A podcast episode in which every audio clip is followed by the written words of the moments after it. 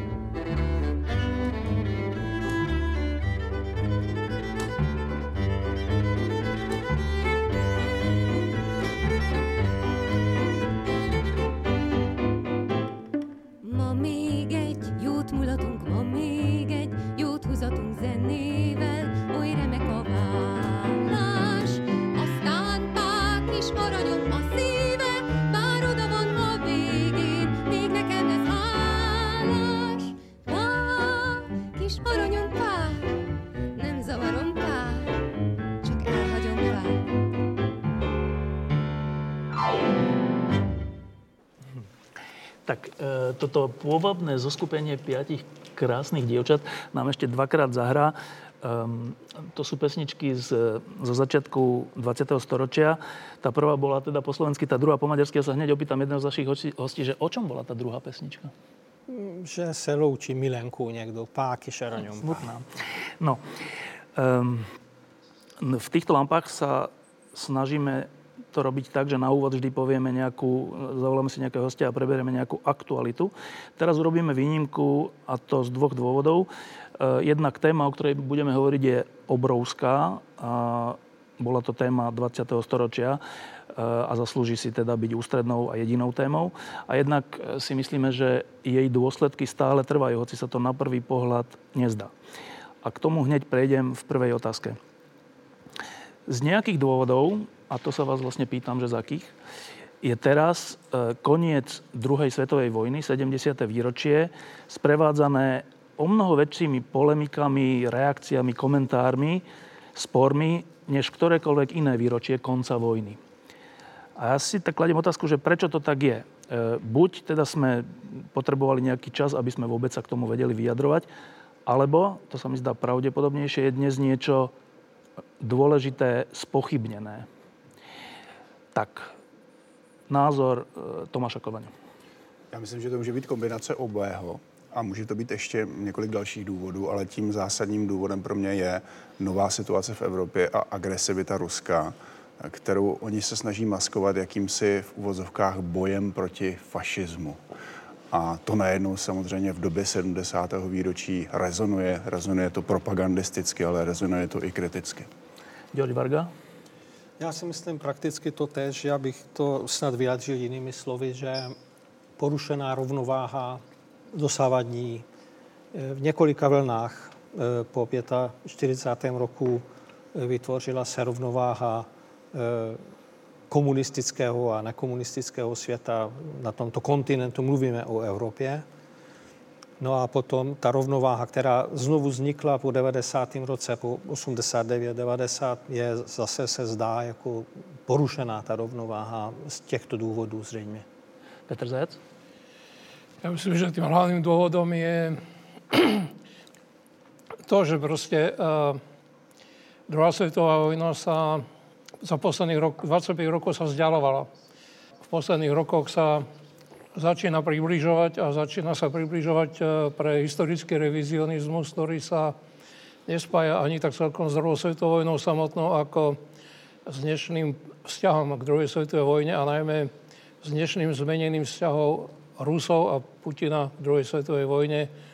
Putin je revizionista. E, revizionista neznamená v tejto veci nič iné, iba to, že znova chce od druhej svetovej vojny odvodzovať tie mocenské nároky Ruska, ktoré Sovietský zväz odvodzoval eh, od druhej svetovej vojny tesne po jej skončení. Lenže medzi tým uplynulo 70 rokov, tie nároky prestali platiť a Putin sa k ním vracia. Preto je tá vec iritujúca a vlastne tá iritácia je dôvodom toho zvýšeného záujmu. No a ja teda hneď skočím k tej naj, naj mm, ohnívejšej debate, ktorú, myslím, vyvolal práve Tomáš Kolvania, to je jeden z dôvodov, prečo som ho zavolal, e, ktorý pred pár týždňami napísal taký článok, kde povedal e, v českých médiách, že e, Rusi, alebo sovietský zväz vtedajší, nás neoslobodili, že síce teda vyhrali nad fašizmom, ale nedá sa to nazvať oslobodením vznik, vznikla z toho obrovská diskusia v, v Česku a myslím, že už teraz začíná být aj na Slovensku k tej istej téme. Tak Tomáš, e, základný argument. Já jsem to záměrně vyhrotil, protože si myslím, že je na čase se podívat na ty mýty, které mm, u nás, zejména v té historiografii, panovaly po dlouhá desetiletí. Já jsem se jako dítko školou povinné mnoho věcí ve škole nedozvěděl a naopak jsem se dozvěděl věci, které nebyly pravdou. A až do dneška tady vlastně pořád funguje ten historický rámec, který nastolila komunistická propaganda hned po válce. A to je takové to bezproblémové vidění osvobození Československa rudou armádou. Když se na to ale podíváte v kontextu, tak eh, osvobození to opravdu bylo jenom eh, potud, pokud tomu slovu osvobození nedáte skutečně žádný pořádný význam. Já znám osvobození v tom politickém smyslu vlastně dvojí. Je to buď národní osvobození, tedy osamostatnění se jakéhosi národa, a nebo je to potom to politické, demokratické osvobození skutečně dobytí té, té, té svobody. Po roce 1945 v Československu nedošlo ani k jednomu. My jsme nebyli samostatný, eh, nezávislý stát. My jsme se museli v těch zásadních momentech rozhodování podřídit vůli Stalinově. Existuje proto nesčetně důkazů, už třeba jenom ten pokus náš připojit se k Marshallově plánu, který samozřejmě eh, Stalin zadusil v zárodku a nepřesvědčil nás svými brilantními argumenty. On, on samozřejmě měl za sebou tu hrubou sílu rudé armády, která takzvaně osvobozovala Československo, která pochopitelně nebyla už na území Československa, ale ten latentní návrat, a latentní hrozba návratu rudé armády pořád hrozila. A hrozila vlastně až do roku 1968, kdy se z té latentní stala reálná. Že?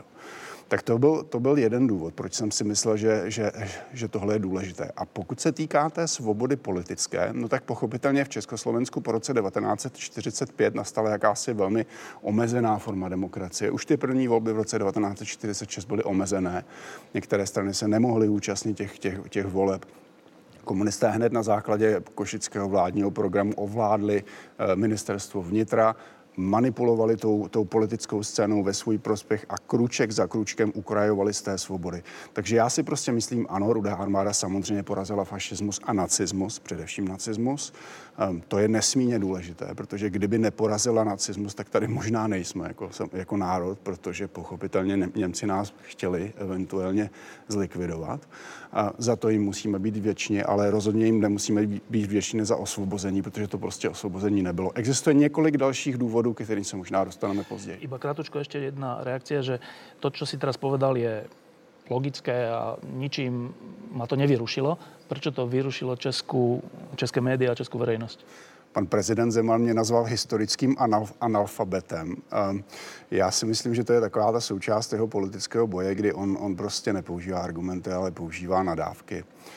Um, ale celá řada dalších politiků, i třeba těch napravo, se pozastavila nad tím mým argumentem, protože já jsem ho záměrně vyostřil. Já jsem řekl, že to spíš než osvobození bylo dobytí. Takové to dobytí v tom, tom, v tom středověkém smyslu to pochopitelně také nebylo ale myslím si, že to je pořád ten dojíždějící, um, ano, ano, eh, který dnes panuje pořád ještě i na Karlově univerzitě. Eh, ve, eh, setkáte se s řadou historiků, kteří jsou ještě třeba v, v mém věku, kteří mají to uvažování pořád vlastně tímto směrem a neexistuje tam souboj interpretací, alespoň si nemyslím, že by existoval v tom smyslu, jak by měl existovat ve svobodné společnosti na svobodné univerzitě. Ďorď, uh, maďarské vnímanie konca druhé, druhé světové vojny je čo? Je to oslobodenie, alebo je to dobytie?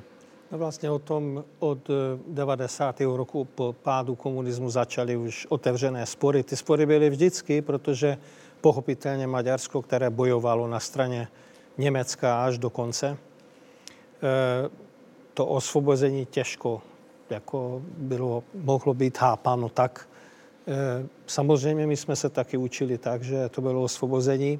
Já upřímně řečeno, když něco si musím vybrat, buď a nebo, tak spíš osvobození to chápu, protože eh, um, dal nějakou šanci k tomuto, omezen, tomuto vývoji omezené demokracie, protože u nás taky vzniklo některé strany, taky nemohly do voleb takže Maďarsko je to chápano dneska už dost jako okupace spíš, bych řekl. Takže ta otázka je mnohem jednodušší.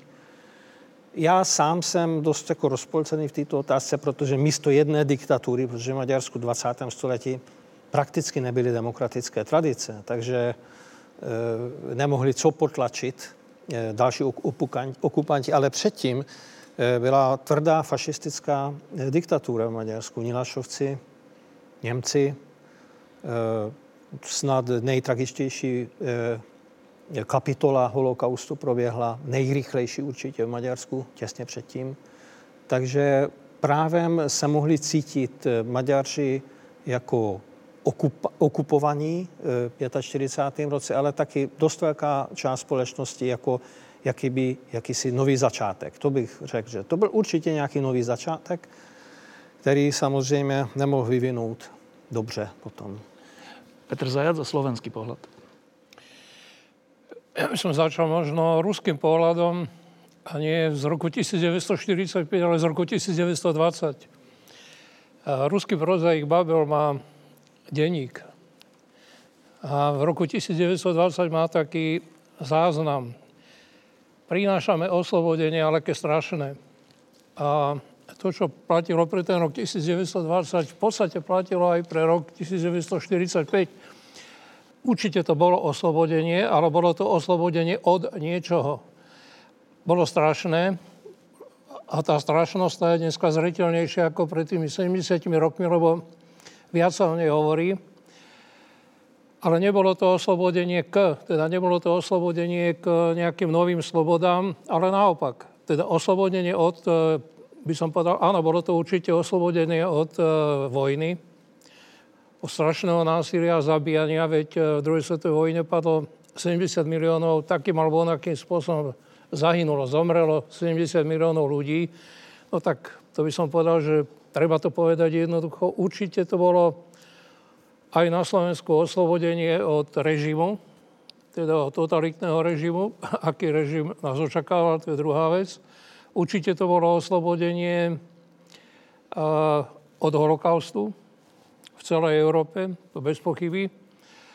Ale nebolo to určite oslobodenie k, teda nebolo to oslobodenie k nejakým slobodám, pretože, ako ste to už povedali, v podstate v Československu po roku 1945 nikdy nefungovala plná sloboda. Tá sloboda od prvej chvíle bola obmedzená.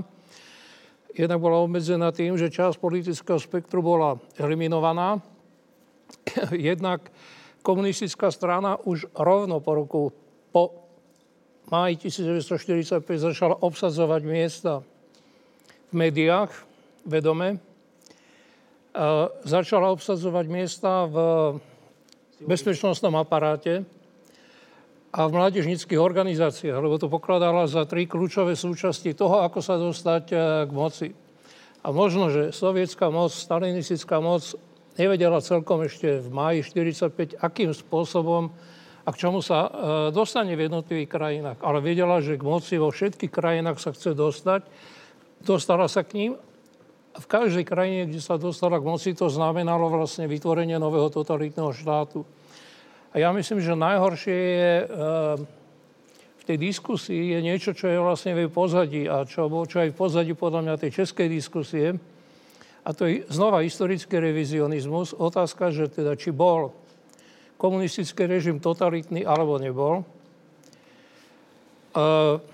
Na Slovensku tá diskusia neprebehla, ale v Českej republike prebehla, prebehla dosť rozsiahlo a veľmi významné bolo aj zastúpenie nielen historikov, ale povedzme aj politikov, ktorí hovorili, že nie celých 40 rokov to bol totalitný režim, že raz bol viac totalitný, raz menej a tak ďalej a tak ďalej. Čo nie je pravda, ten režim bol totalitný od prvej chvíle do poslednej. A práve to popieranie vlastne toho základného charakteru komunistického režimu, teda toho totalitného charakteru, vedie potom vlastne aj k revízii dejín a vedie aj k tomu, že sa tak húževnatol e, pije na, na tom, že vlastne všetko bolo. Bolo to absolútne oslobodenie, všetko bolo oslobodenie na väčšie časy a nikdy inak. Ja keď som bol malý, tak e, sme pozerali veľmi radi ako deti ten ruský, tú ruskú pädielnú epopej sa to volalo, že oslobodenie. Tak sa to volalo, že oslobodenie. A keď, keď sme to pozerávali, potom sme išli na dvor a hrali sme sa, že dobrí Rusi a zlí Nemci. A aj v škole sme sa to tak učili a my sme sa napríklad vôbec neučili to, čo už dnes snáď sa teda na škole učí, že Molotov, Ribbentrop. To sme sa, my sme nevedeli, že také niečo existuje. E, pričom to bol pakt ešte pred vojnou, pred začiatkom vojny, kde si Rusi a Nemci rozdelili Polsko, slobodnú krajinu. A súčasťou toho potom bolo vďaka tomu, zase Rusko zabralo aj po Baltie, zase tri slobodné krajiny. A teraz, keď sa na to takto pozerám, teraz ja budem troška provokovať namiesto Tomáša Kolvaňu, tak mi to vychádza, že my sme sa na tom dvore hrali zle, lebo, lebo veď to bolo teda aspoň z tohto, už len z tohto paktu to vyplýva, že to boli nejaké dve veľké diktatúry, ktoré chceli ovládnuť čo najviac iných krajín. Žiaľ, Stalin sa prepočítal, že Hitler na ňo zautočí, ale v zásade to boli dve e, nenásytné alebo krvilačné diktatúry Hrali jsme se zle? Tak eh, v tom smyslu eh, toho, toho zák, té základní spravedlnosti v té druhé světové válce samozřejmě nic není černobílé, ale ale eh, Sovětský svaz bojoval na té, na té správné straně. Byla to ta aliance proti, protinacistická, protifašistická, takže zas tak, zas tak špatné ty naše hry nebyly. Ale eh, to, co, to, co říkáš, já, eh, to byl vlastně další argument, který jsem chtěl použít, ale nechtěl jsem mluvit moc dlouho. Ano, v roce 1939 v září, ani ne tři týdny poté, co napadl Hitler Polsko, Polsko napadl Stalin ze zadu. Eh, eh, Rudá armáda přepadla Polsko naprosto neuvěřitelným způsobem. Rudá armáda obsadila po Baltí, Rudá armáda přepadla Finsko. Rudá armáda obsadila Besaráby, dnešní Moldavsko. A potom nějak samozřejmě došlo k tomu, k té, k té válce, Hitler zautočil na Stalina a potom nějak v roce 1944 a 1945 se snad uh, ve, Stalinu, ve Stalinovi hnulo svědomí po té, co napadl tady ty státy a chtěli zabrat a rozhodl se, že osvobodí půlku Evropy, to je přece absurdní. to byla mocenská hra od začátku do konce. Oni to tady považovali od prvních dnů v roce 44 na Slovensku a v roce 1945 v Česku, v Česku že jo, v tom, v Československu, eh, za svoje dobité území, za jejich území, které, které, o které možná mohli přijít v roce 1968 a proto to sem, to, sem se s tou armádou vrátili. A Putin toho dneska lituje. Putin lituje ztráty tohoto území. Ještě do toho skočím, že ty si povedal, že ale v zásade z tej elementárnej spravodlivosti Rusi boli, teda sovietský zväz komunistický, bol na správnej strane v tom, že teda bojoval v tej aliancii proti fašizmu no ja to teraz pochybním, že no tak ale on bojoval v tej aliancii proti fašizmu iba preto, lebo Napadli ich napadol. Nebyť toho, tak si to rozdelia.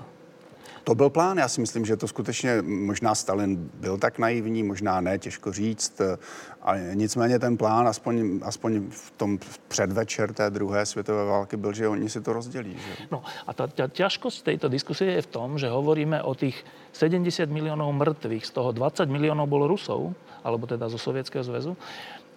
A to je tá ťažkosť, že keď, keď začneme hovoriť, že však asi preto je aj tá česká diskusia taká vášnivá, že keď začneš hovoriť, že no ale Rusi nás neoslobodili, lebo oni nás chceli vlastne zabrať tú časť Európy, kam len dosiahli, tak ten protihlas je, počkaj, ty si nevážiš tých 20 miliónov mŕtvych? A já na to odpovídám, že to přece nutně spolu nesouvisí. Já si vážím každého vojáka, který položil život v boji proti tomu nacismu včetně vojáků ukrajinské národnosti, Bělorusů, Kazachů, včetně vojáků ruské osvobozenecké armády generála Vlasova, která vlastně víceméně osvobozovala Prahu ehm, včetně našeho odboje domácího, zahraničního, komunistického, no komunistického. Ehm, každý, kdo přispěl k porážce té bestie, si zaslouží obdiv a pokud položil život, tak je v mých modlitbách. Ale to přece eh, neříká to B, to přece neříká, že když platí toto A, tak zároveň neplatí, že to, co potom přišlo, bylo taky strašné. A to bylo od začátku plánované? Eh, kým? Stalinom určitě chtěl, určitě chtěl zůstat na těch doby. Proto, proto trval na obsazení Československa a na, takzvané, na, na, na takzvaném osvobození Prahy. Proto američané, kteří, kteří prostě chtěli dodržet slovo, tak se zastavili v Plzni, ač mohli být v Praze o dva, o tři dny dříve, možná o více. Um, Američané osvobodili ta území. Američané, Britové a další spojenci. Uh, Belgie byla osvobozena, Francie byla osvobozena, dokonce ta, ta západní část Německa byla osvobozena od nacismu, protože ona skutečně dostala svobodu po, po druhé světové válce. Um, my ne? No a to je ta ťažkosť, George. Keď, keď uh, my dvaja spochybníme, že to bolo oslobodenie, vystavujeme sa uh, veľ, veľmi reálnemu potenciálu, že nás označia, že my vlastne bránime fašistov. Dá sa vôbec takto v strednej Európe slobodne uvažovať? Já si myslím, že svobodně se musí uvažovat, jako nesmíme brát uhled eh, na nějaký tabu. A právě když se vrátím k úvodní otázce, vůbec první, že to je doba taková, že když se hroutí nějaký tabu v Evropě, to si musíme všimnout. To je takový všeobecnější eh, důvod tohoto. A ještě k poznámku, jestli eh, dovolíte, že já si myslím, že nebyl takový společný plán. Jako v případě eh, Polska, eh, Besarábii, samozřejmě tam byla dohoda mezi Hitlerem a Stalinem, ale Stalin měl v plánu napadnout naopak Německo až celou Evropu časem. Takže jenže ten, ten Hitler byl rychlejší a Stalin se prostě přepočítal. Ale v tomto ohledu já souhlasím s vámi, že to byla obyčejná mocenská hra, celá ta válka, ale celé dějiny jsou taková e, mocenská hra, takový, takový proces. Ty si teraz povedal zaujímavú vec, že e, nebyť toho, že Hitler bol rýchlejší, v skutočnosti Stalin ešte predtým plánoval to bylo zabrať Európu? Ze své podstaty byl agresivní velmoc. Tak to byl založen. Dokonce bych řekl, že celé to Rusko je, bylo založeno na, na, na rozpínání, na, na růstu svého území. Proto je tak obrovské. Peter? Je reálný fakt, že tak ako si rozdělilo Německo a Sovětský zväz eh, Polsko v roku 1939, tak, eh, tak v podstatě existují polské hranice až dodnes. To znamená, že to, čo Sovětský zväz v tom roku 1939 získal v Polsku, to si nechal. Takto Polsko vyzerá až dnes. To znamená, že tam, kde je Rusko a Sovětský zväz mohol získať niečo územne, získal to, nerobil si s tým ani pol problému, pretože to, v tom spočíva jeho, jeho pôvodná imperiálna stratégia. Rusko je krajinou kontinentálneho impéria, to znamená rozširujúceho sa impéria v, proste v kontinente euroazijskom.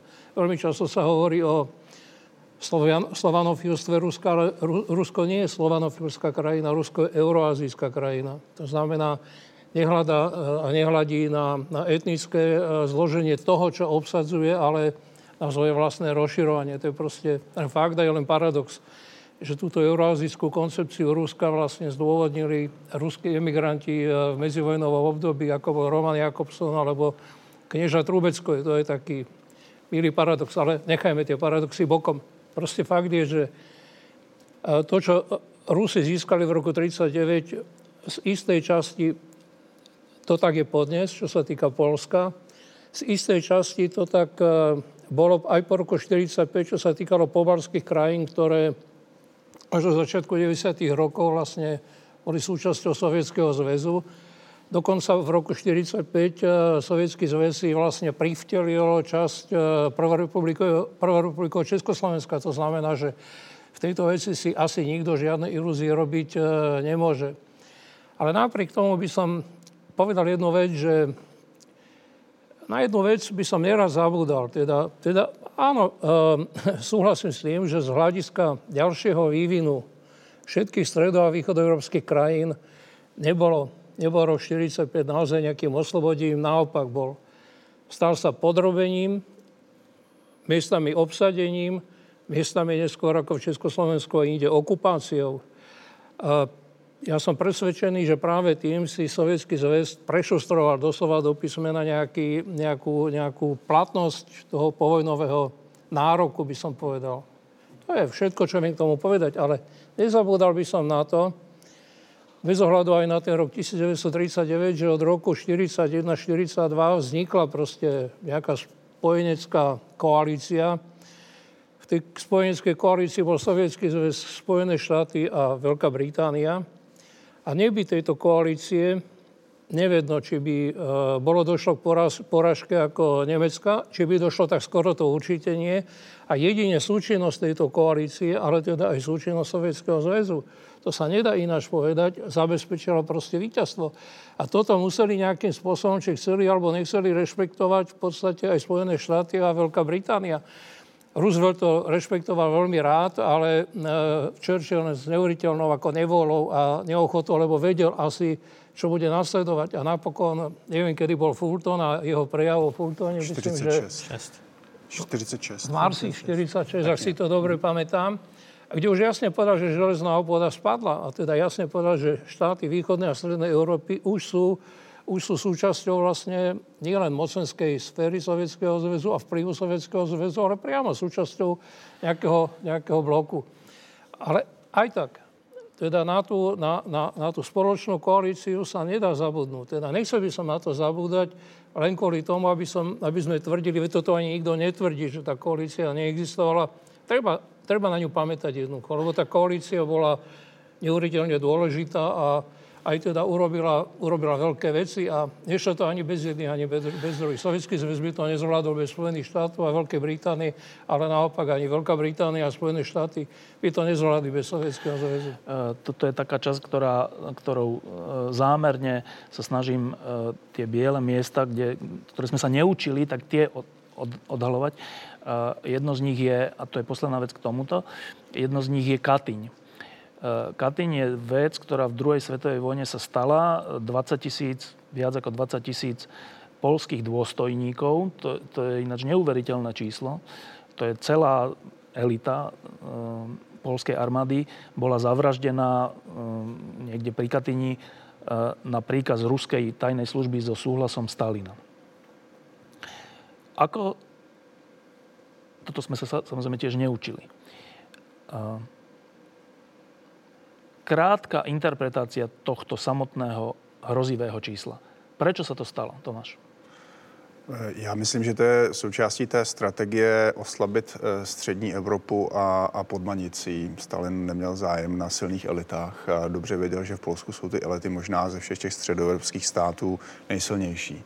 A mm, to si myslím, že je, to si myslím, že byl ten hlavní důvod tady tohoto masa. To se stalo v roku 1940, 40, myslím. Uh, vtedy ale Polsko nebol nepriateľ Ruska, že, tak na prvý pohľad, že prečo skrsne v hlave ruského, sovietského vedenia, že pozabíjam, pozabíjame 20 tisíc Poliakov, keď nie sme s nimi, ako, to není ten náš hlavný nepriateľ.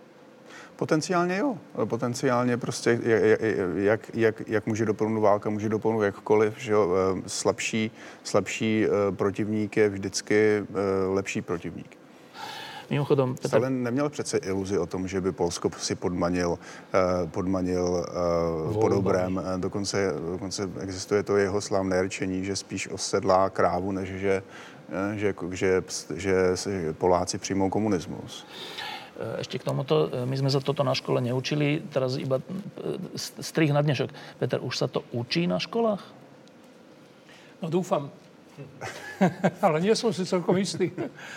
Lebo pokiaľ viem od učiteľiek, tak majú toho toľko, že väčšinou končia Končí relatívne brzo. okolo druhej svetovej vojny, ale možno ešte aj pred ňou. V Maďarsku je o tomto vedomosť? Je, ale nevím, jestli je to v učebnicích, ale k tomu bych dodal, že Katyň jako fenomén to není jenom proti národnímu elitu, ale taky proti demokraticky myšlejícím potenciálně samostatným lidem, E, možno, že i ještě navíc, že polský, Polska to byla ta elita, ale Stalin velmi podobně postupoval proti svému. Svém, svým elitám. On ano. proč zdecimoval svoji vlastní ano. armádu v roce ano. 37, 38? Taky nejenom armádu, ale všechno prostě. Já myslím, že ta otázka v podstatě, no, pre mňa je ta otázka troška taká čudná, aby som uh, povedal pravdu, lebo potom sa musím pýtať, ako je to možné, že v Sovietskom zväze boli gulagy, kde, kde, kde zahynulo, ja neviem, milióny sovietských občanov. Čo to je za štát, ktorý takým nehanebným spôsobom vraždí svojich občanov? Čo v takom štáte, ktorý vraždil takýmto spôsobom svojich občanov, znamenalo zavraždiť 20 tisíc polských dôstojníkov? Kto si robí ilúzie o povahe ruských dejín a ruského režimu, robí zle a škodí sebe a povedal by som aj škodí reálnemu a realistickému vzťahu k Rusku. A ty lidi byli nespolehliví nejenom z národního, ale z třídního hlediska. To bylo dost důležité. No. Třídní to je eufemismus, samozřejmě. E, a teraz trocha k tej druhej strane. Uh, teraz sú, myslím, že ľudia celkom znepokojení, lebo sa začalo vôbec používať slovo vojna. A teraz nemyslím 70. výročie, ale vojna na Ukrajine, Rusko po Baltie sa trocha bojí, aj my sme trocha zneistení, čo to Rusko zase vyvedie. E, a na to, aby sme vedeli vôbec, rozum, aby sme rozumeli tomu, že kedy vojna vzniká, či je to podhubie také, tak musíme sa troška pozrieť do histórie. A toto je dobrá, dobrá príležitosť. E, druhá svetová vojna mala nejaké podhubie. Prečo vznikla? E, tá druhá otázka bude, či to podhubie vidíte aj dnes. Ale tá prvá otázka je, že aké to bolo podhubie. Peter tak základom toho podobia bol celkom isté revanšizmus e, ako povedal by som, odpoveď Nemecka na výsledky prvej svetovej vojny. To, tomu sa nedá vyhnúť. To, čo sa pokúsila urobiť Európa po druhej svetovej vojne, bolo práve vyhnúť sa teda tomu pocitu revanšizmu a myslím si, že sa to západnej Európe aj podarilo, pretože ten základný rozdiel medzi západnou Európou a medzi východnou Európou po druhej svetovej vojne bolo, že v západnej Európe bolo oslobodenie na konci druhej svetovej vojny nielen oslobodením od nacizmu a dokonca aj pre Nemcov samotných. Nakoniec v roku 1985 to tak pomenoval vtedajší prezident Weizsäcker, ale bolo aj oslobodením k, a predovšetkým oslobodením k niečomu, teda vzniku slobodných demokratických štátov, štátov kooperujúcich, tak vznikla napokon aj Európskeho, tak vzniklo Európske hospodárske spoločenstvo a Európska únia. A bol to pokus 70 rokov, že dostatočne dlhý čas na to, aby sme mohli hovoriť, že do tejto chvíle v podstate pokus úspešný vyhnúť sa tomu revizionizmu po prvej svetovej vojne. Či základom uh, vlastne vzniku druhej svetovej vojny bol, bol podľa môjho presvedčenia e, v podstate revizionizmus a nemecký revizionizmus e, po konci prvej svetovej vojny. A ten bol vpísaný vo všetkom, čo robil Hitler v podstate od začiatku. To mohol si myslieť Stalin, čo chcel, keď podpisoval zmluvu v roku 1939. Ten Hitler vedel veľmi dobre, že o rok alebo ja neviem kedy ten sovietský zväz prepadne a čo si myslel Hitler, to, čo si myslel Hitler, to vieme. Čo si myslel Stalin, to v tejto chvíli ani tak celkom dobre nevieme. Niekto hovorí, že si myslel, že to bude znamenať odklad. Niekto hovorí, že nie, že tam boli aj také ako korisnícke, e, tieto boli určite aj korisnícke zretele a určite si chcel aj zachovať ten, ten odklad, ale ja si myslím, že ako náhle proste tam existovalo nemecké, e, nemecká, nemecký revizionizmus, a to je jedna podmienka, teda to, to, to bol dôvod. A druhý dôvod, a na to netreba zabúdať, lebo to je moja obava z dnešného stavu sveta. Druhý dôvod bol ten, že vlastne na ten nemecký revizionizmus reagoval svet strašne zle. Nereagoval buď nejako, alebo reagoval v podstate ustupovaním ustavičným, uhýbaním až do poslednej chvíle, teda až do septembra 1939. Čiže Peter Zajac spomenoval dve príčiny alebo dve, dve podoby toho podhubia, ktoré viedlo k druhej svetovej vojne. Jedna je, že Nemci neboli spokojní s tým, aké pravidlá fungovali v Európe po prvej svetovej vojne, ako bola Európa rozdelená alebo ako fungovala. Druhé, e, druhý dôvod bol, že keď už bola, tak, bolo Nemecko takto nespokojné a začalo byť agresívne, tak e, Západ ustupoval. Ještě, nějaké, ještě něco tam bylo? Myslím, že já to vidím mm, strukturálně, pokud tedy budeme zacházet do těch sociálních problémů, které skutečně k tomu také přispěly k nástupu nacismu a, a italského fašismu, tak um, tu máme strukturálně na jednu stranu agresivní, expanzivní velmoc, to je to Německo, kolem něj řada nestabilních, slabých států, buď vůbec nedemokratických nebo částečně demokratických, ehm, především eh, nestabilních kvůli národnostním problémům nevyřešeným, státům, které vznikly eh, po rozpadu impérií. Ehm, a slabé velmoci, které v tu chvíli nebyly ochotné se tomu agresivnímu Německu postavit. Když se podíváme, jak to vypadá dnes, máme tady agresivní, expanzivní Rusko, které ovšem není silné. Eh, není ekonomicky silné a není ani, ani vojensky silné, kromě toho, že má samozřejmě jaderné zbraně. Ale na druhé straně tu máme před, přece jen blok států, které spolupracují. Můžeme si o té spolupráci myslet, co chceme, ale máme tady Evropskou unii a především tu máme Severoatlantickou alianci. A to není slabý blok, to je silný blok. A především v tom, pokud tedy máme se podívat na tu paralelu s těmi 30. lety, tam já nacházím skutečně, skutečně optimismus. To na to je silné a Putin není sebevražedný politik. Ještě jeden, jedno podobě. Uh Nakoľko vtedy hral rolu antisemitizmus v Európe? respektive v Německu. Obrovskou roli. V Česku se to dnes velmi zajímavě diskutuje právě na, na pozadí eh, toho, toho nechutného skandálu kolem Ferdinand, Ferdinanda Peroutky, kterého prezident Zeman nasknul z jakýchsi, eh, z jakýchsi ne sympatí k, k nacismu, ale ale uh, jakési, fascina, jakési fascinací tím zlem, což samozřejmě nebyl, nebyl Peroutkův příklad. Nicméně, když se podíváme na, na některé ty články, které Peroutka v té době napsal, uh, tak on vlastně jenom reflektoval to, jak se psalo o židech eh, i v demokratických zemích, a to jsou třeba články, které by dneska nemohly být. Um, to znamená, ten, ten, já, to, já, já si to pamatuju na svém dědovi a, a můj děda nebyl žádný, žádný antisemita, ale používal slovník, který by dneska prostě normální civilizované společnosti člověk nemohl použít. Uh, to znamená, ten, ten, ten ať už latentní nebo, nebo existující antisemitismus byl ve střední Evropě velmi rozšířen.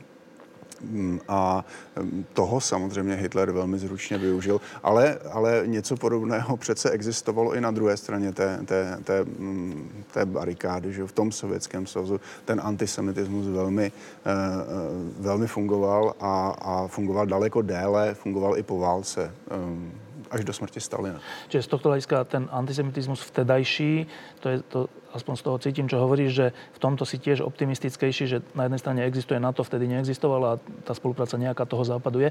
Na druhej strane teraz uh, je ten antisemitizmus, keď hovoríš, že také články by výjsť nemohli, je menší. No tak tady se zase musím spochybnit, bohužel v posledních několika letech i u nás vlastně v České republice a my jsme se vždycky považovali za, za liberální společnost, která to, ten, ten, ten antisemitismus nemá zas až tak, tak velký, tak i u nás vlastně dneska vycházejí na tom internetu v různých periodikách eh, články, o kterých já jsem, já jsem, já jsem šokovaný, jak, jak vůbec někdo může něco takového napsat. Ehm, ten antisemitismus je na vzestupu v celé Evropě. Souvisí s ekonomickou krizí, určitě. Eh, souvisí s přistěhovalectvím z islámských států a, a, a souvisí s jistými historickými resentimenty, ať už třeba v Maďarsku nebo, nebo částečně možná i v Polsku. Jo.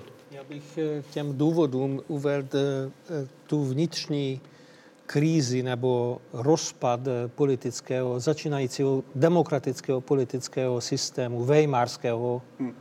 protože ten vnitřní důvod je taky moc, moc důležitý teda v Německu. Ano, to byl důvod toho, že proč přišel Hitler, který tak tak vyhrál ty volby 32. roce.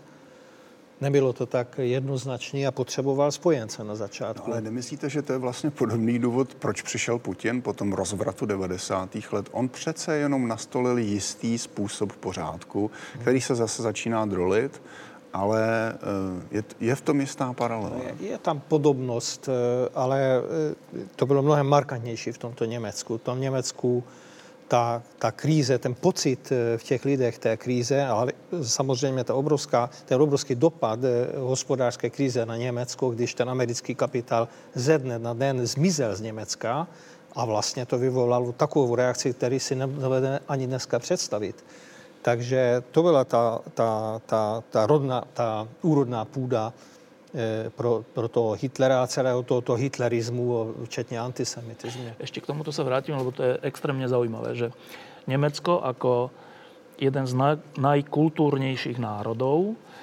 spôsobil v 20. storočí dve z najukrutnejších katastrof sveta. Teraz e, ty hovoríš, George, že Eh, viedlo k tomu to, že bol tak nejaký rozpad politického systému alebo roz, eh, rozglejenosť. Tam, tam alebo tak. vznikal vlastně to sa mi zdá, ale slabý, demo, slabý demokratický systém v Německu po první válce. Vlastně tam byl instalován, abych tak řekl. A ten systém se stal nefunkčním a umožnil Hitlerovi ten Tomu ten rozumiem, nástup. ale ano. jednej veci nerozumiem. Že akokoľvek by sa mohol e, politický systém rozpadnúť a mohla byť veľká inflácia a proste problémy, príliš vysoké reparácie za, po Versailles a tak, jasné, ale tá druhá strana, že my tu hovoríme, že máme 25 rokov demokracie, budeme potrebovať ešte 50 a neviem koľko, aby sme boli troška normálni. Ale Nemci mali za sebou stáročia civilizácie. Civilizácie, teraz nemyslím právneho štátu, ale akože nejakej elementárnej civilizácie. A takto založený kultúrny národ, stačí mu inflácia a nejednotná, neviem, rozpadnutá politická scéna, aby si zvolil peklo? To je tak krehké? No, ukazuje sa, že kultúrnosť v dejinách nezabraňuje nekultúrnosti. Dokonca keby som mal ten paradox dotiahnuť do, do konca, tak by som povedal, že čím väčšia kultúrnosť a, a teda aj nejaké civilizačné schopnosti, tým potom aj to vraždenie je také, povedal by som, dôslednejšie a technicky má, má väčšiu logistiku. Hej? tým sa vyznačuje to nemecké vraždenie. To znamená, že si... máš pocit nadřazenosti taky. No. Keď si... no. To je ta druhá stránka téhož mince. Ale, ale mm, ten problém, hm, ten problém spočíva asi aj v tom, že jednoducho v každej situácii, či to bola e, nemecká, alebo akákoľvek, e, by to bola iná, alebo akákoľvek iná je to aj dnes. V situácii nejakých veľkých kríz, katastrof, kríz, ekonomických kríz, všade, a teda aj v Nemecku prichádzajú na rad najrozličnejšie konšpiratívne teórie. Preto sa aj dnes darí to konšpiratívnym teóriám a preto sa darilo aj v Nemecku konšpiratívnym teóriám a antisemitizmus je v podstate konšpiratívnou teóriou. Hej. Dneska tie konšpiratívne teórie majú možno, že troška iné podobie, už nemajú natoľko možno antisemické, hoci by som, to, by som, by som nebol veľký optimista v tejto veci. Ale v tom Nemecku začiatku 30. rokov proste tú e, civilizovanú podobu Nemecka tam jednoducho prevážilo v tej krízovej situácii, prevážili proste tie konšpiratívne teórie, revanšistické teórie, totalitárne teórie, teda všetko to, čo s čím prišiel v podstate Hitler už e, tesne po e, prvej svetovej vojne. To tam začalo dominovať a to sa tam v roku 1933 presadilo a presadilo sa aj preto, že znova tie demokratické síly boli, boli slabé, neboli dostatočne bdelé. A, a vždy najväčší problém, a, a, vraciam sa k tomu, však sa k tomu ešte dostaneme, lebo a to zaujíma z hľadiska súčasnosti, že ja keď vidím, hej, ako sa tak máva rukou nad tým, že nad zárodkami nejakého zla, lebo sa u nás máva, vlastne u nás sa nič skoro už dneska nerobí, iba sa máva rukou nad zárodkami všelijakých ziel tak ja sa teda strašne čudujem, lebo viem, že keď sa to zlo nejako nezastaví v zárodku, tak potom už keď je rozvinuté, tak už ho nezastaví nikto. Ešte, a to bol prípad Nemecka. Já, já se vším souhlasím, ale zároveň tedy teď budu uvažovat na hlas, když říkáš kulturní národ, tak pochopitelně něme, německý národ byl tou evropskou kulturou někde jinde, než je, než je Rus, Rusko. Ale Rusko přece také patří k, k velkému kulturnímu národu Evropy. Rusko dalo, Rusko dalo Evropě s velkou spoustu spisovatelů a skladatelů a, a, a řad, řadu intelektuálů, filozofů, kteří skutečně obohatili tu, tu, tu evropskou kulturu názoru. Um, já myslím, že to prostě spolu nemusí nutně souviset, že, že, že ta demokracie je ohrožená vlastně všude. Demokracie uh, se uh, ujala tady na této planetě v několika fázích. To není kontinuální rozvoj demokracie. Měli jsme tu demokracii eh, v Aténách a v těch řeckých státech eh, před více než dvěma tisíci lety. Pak byly jakési formy eh, demokracie v těch vikingských kmenech před zhruba tisíci lety. Pak tu byly jakési experimenty s demokracií v těch italských státech na konci jejich renesance, na, na konci našeho středověku. Ehm, no a potom tu máme tu demokracii, o které mluvíme dnes a ve které žijeme, a to je ta demokracie spojená s vývojem v národních státech, společně s tedy národním osvobozováním v tom 19. století a ve Spojených státech trochu dříve. Ehm, ale to tedy neznamená, že ta demokracie, tak jak ji známe dnes, musí nutně existovat i nadále. Ta demokracie v sobě prostě má něco, eh, co jí, co jí, co jí tvoří křehkým a tady souhlasím, že skutečně by se mělo proti, proti těm, těm, těm elementům, které jí mohou ohrozit, vystoupit co nejdřív. Um, a to se zjevně samozřejmě v Německu nestalo. Ja len, aby jsme si rozumeli, že ja nemyslím, kult, nemyslel som kultúrny národ v zmysle umenia, alebo teda umelcov a spisovateľov, ale kultúrne v zmysle. Civilizovaný.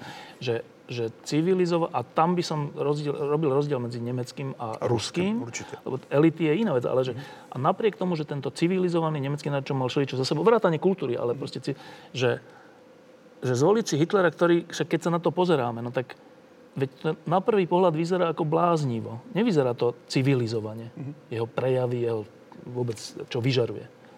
Tak toto, že to je, to je jedna z mála pochopitelných věcí historie, protože skutečně, když se na to Hitlera dneska díváte, tak si říkáte, jak je možné, že to někdo mohl brát vážně, to, co říká. Ale ehm, můžeme to obrátit, tu, ten argument, protože Německo je, teď se tedy nechci dotknout našeho národa. No, já, jsem, já jsem český vlastenec, ale Německo bylo po dlouhá léta, je, je i dnes vysp, civilizačně vyspělejší národ, než, než jsme my. Ehm, bylo jim i ve 20. a 30. letech minulého století a, a tedy eh, ergo, když něco takového může nastat v Německu, no tak my si musíme dávat dvakrát pozor. Ešte jedna provokatívna vec, čo povedal Peter, že e, ty si povedal, že kultúrnosť ne, nezabraňuje nekultúrnym činom. Nie, nie, niečo takéto. Že, no a teraz to, to, to ma troška provokuje, že ja žijem v takom predpoklade od roku 89, že tak teraz sa musíme zamerať na jednak ekonomiku a všeliče, všetky tie zmeny, ale aj na právny štát, na vzdelávanie, na občianskú spoločnosť preto, aby nás to troška civilizovalo všetkých a potom nebude, bude menšia pravdepodobnosť opakovania komunizmu, fašizmu a všeličo.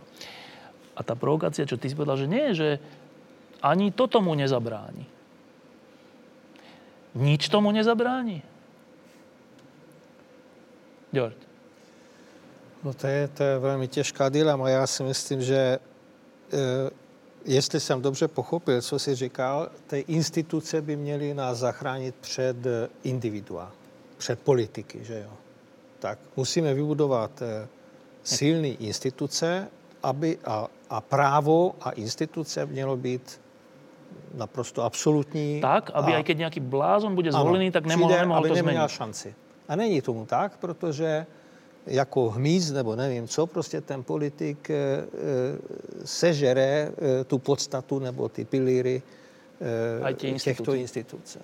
Já do jisté míry nesouhlasím, protože se my, my to máme... A lidem je to jedno, jo, prostě může být to jedno. A když to, když to si nechají líbit občané, tak prostě se to může stát, že si ty už existující instituce nebo fungující instituce se rozsypou nějakým způsobem. My tu máme jednu instituci, která je důležitá, a to je Evropská unie, která jistě prochází dnes nelehkým obdobím, zejména ve vztahu k jednotné evropské měně a, a k situaci na jižním křídle eh, Evropské unie. Ale to je přece ten projekt, který, který má být tím poučením z, tě, z toho vývoje ve 20. století a um, já myslím, že to je ten důvod, proč bychom my měli tu Evropskou unii nahlížet na daleko pozitivněji, než, než se tomu děje, nesvádět na ní věci, které, za které ta Evropská unie nemůže.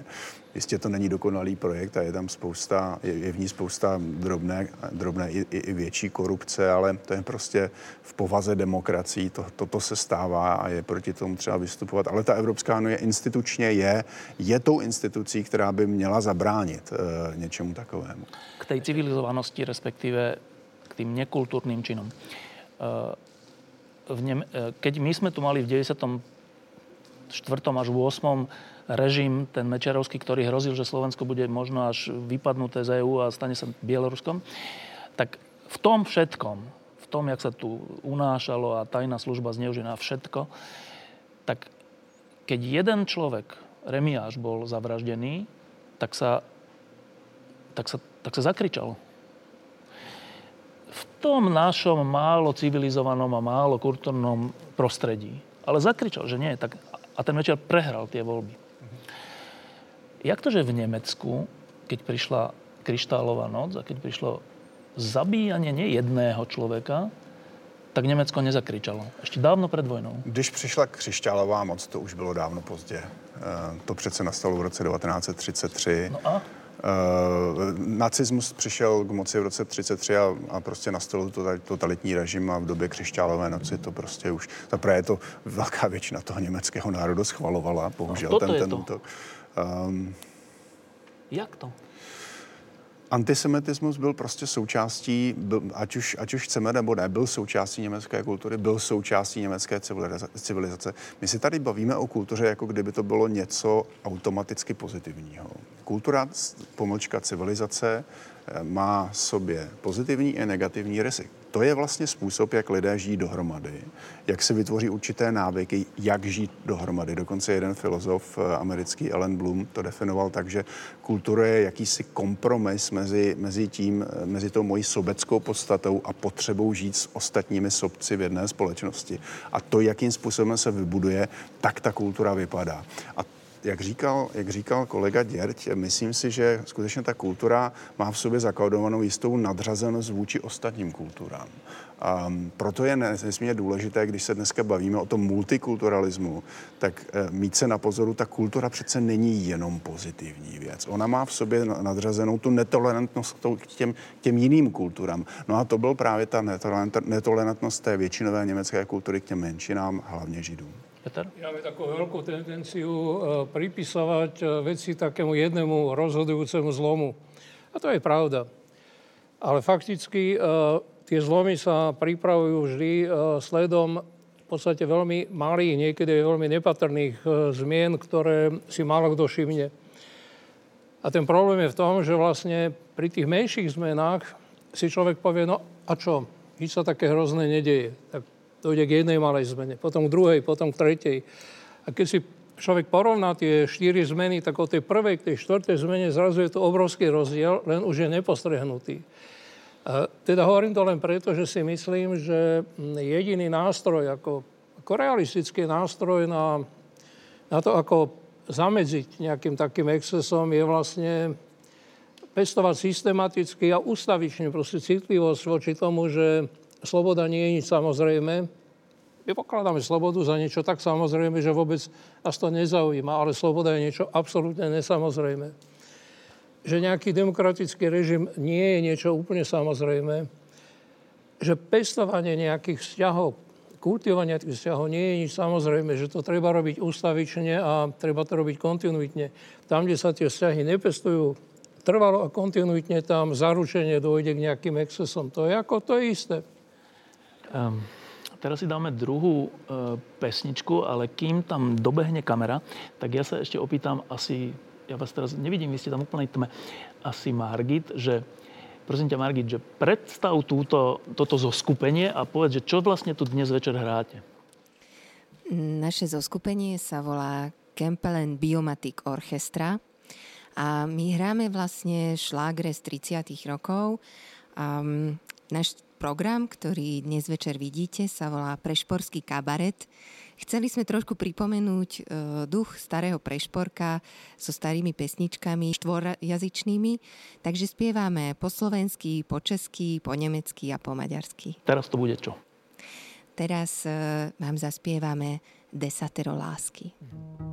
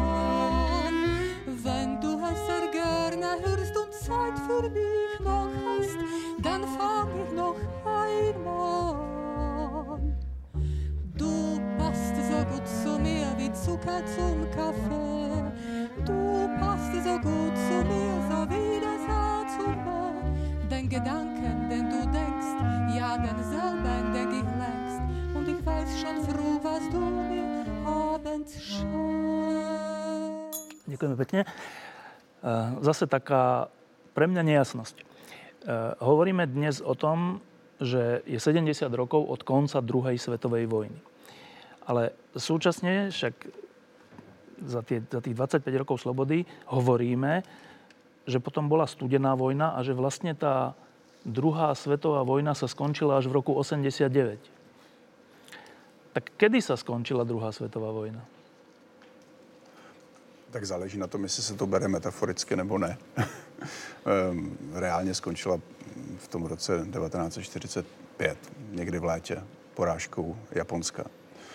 Ehm, Ale pochopitelně následky té jalské konference a vůbec toho jakéhosi vyrovnání mezi těmi velmocemi jsme pocitovali po 40 let. Vymanili jsme se eh, z nich eh, před eh, 25 lety.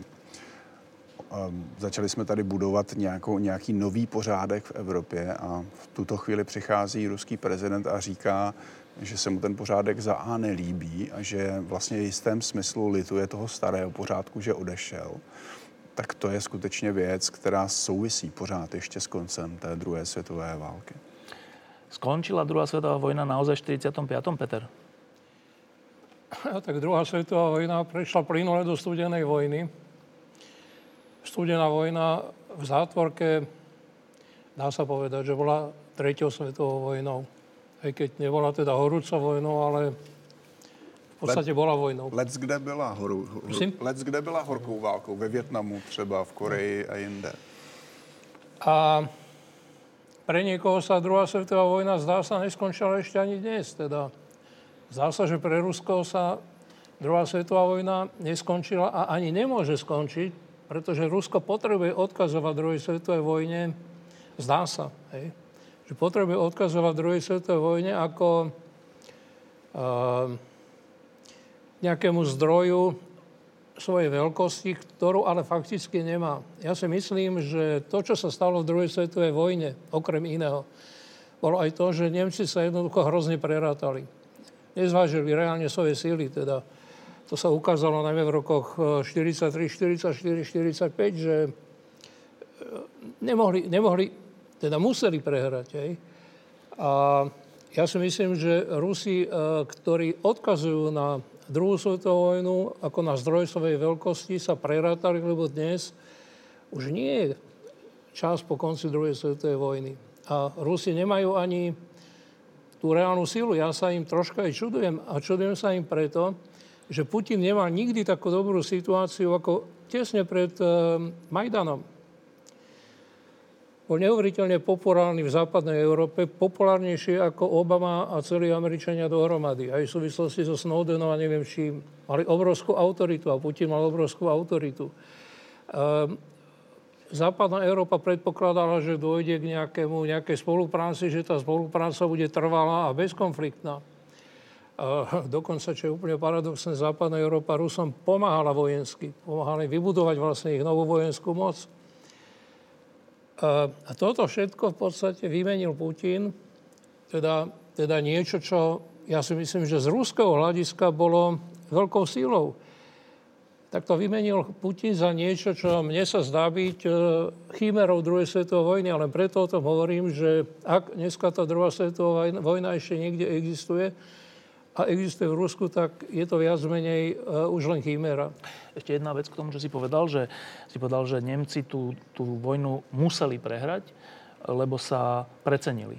Teda precenili sa vojensky, mocensky, všelijako. Uh, no, to je zaujímavá vec. Uh, znova k tej nejakej civilizovanosti, respektíve nejakému úsudku, aspoň elementárnemu, racionálnemu úsudku.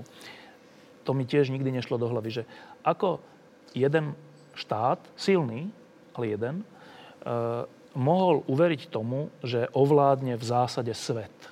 Ako sa také niečo stane?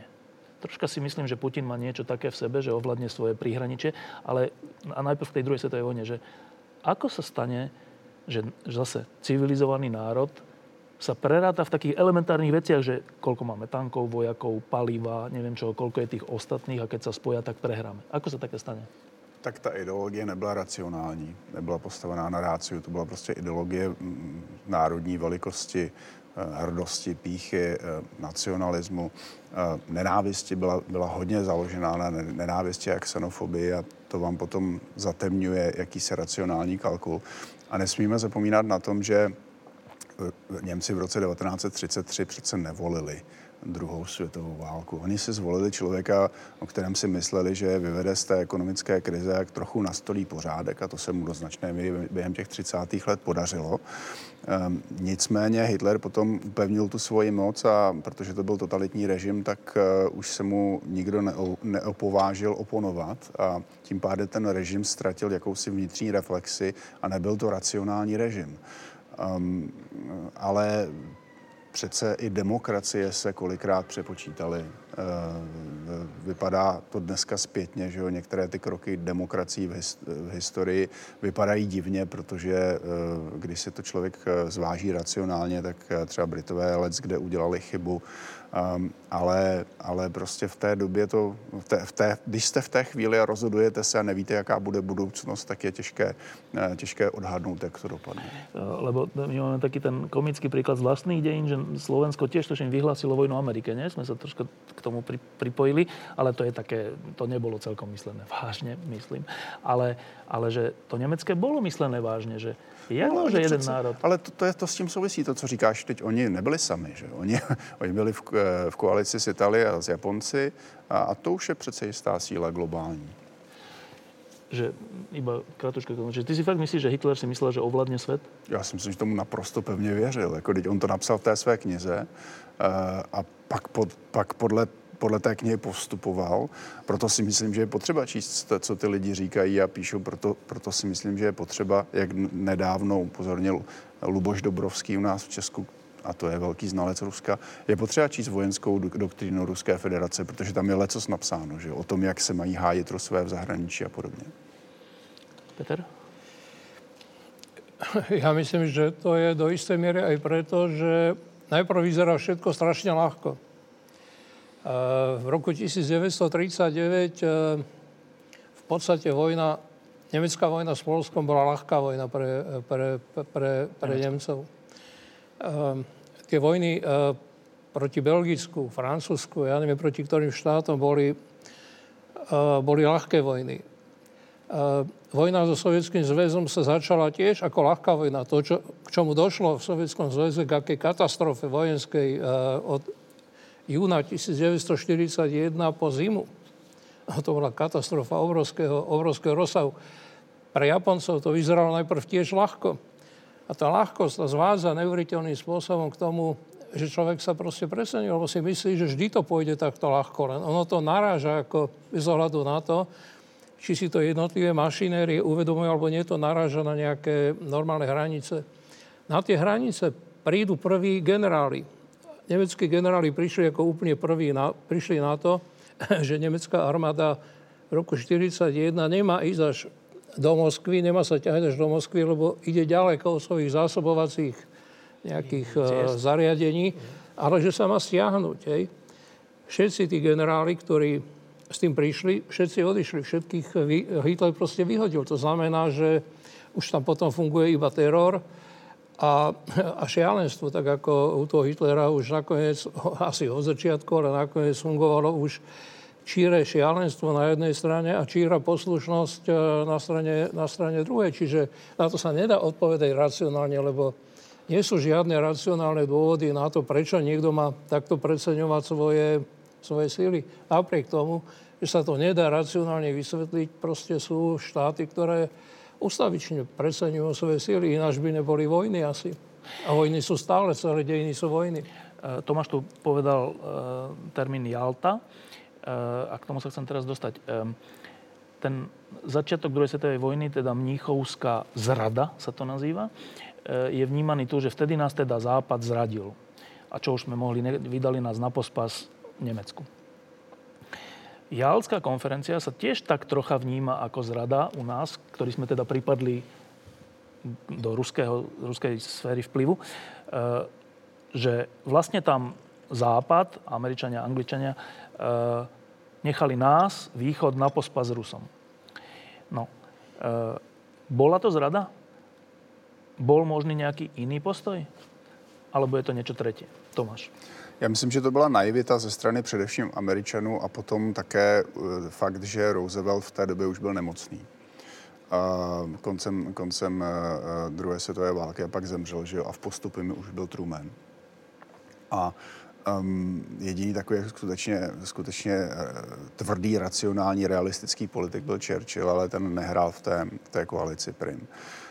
Um, a konec konců Churchill uh, nutil pol, polského, polského ministerského předsedu Mikulajčika, který převzal po Šikorském tedy tu exilovou vládu eh, v Anglii, eh, aby se nějakým způsobem vyrovnal se Stalinem. Jistý podobný tlak cítili Beneš, proto, ne, nejen proto samozřejmě, ale i proto nakonec na Vánoce 43 jel do Moskvy a podepsal tu smlouvu, což se nakonec ukázalo zpětně jako historickou chybou.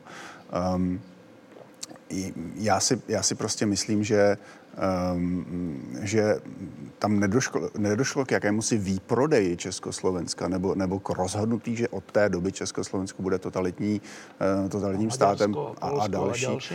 Um, dokonce američané uh, po válce uh, si mysleli, že v Československu to může dopadnout lépe.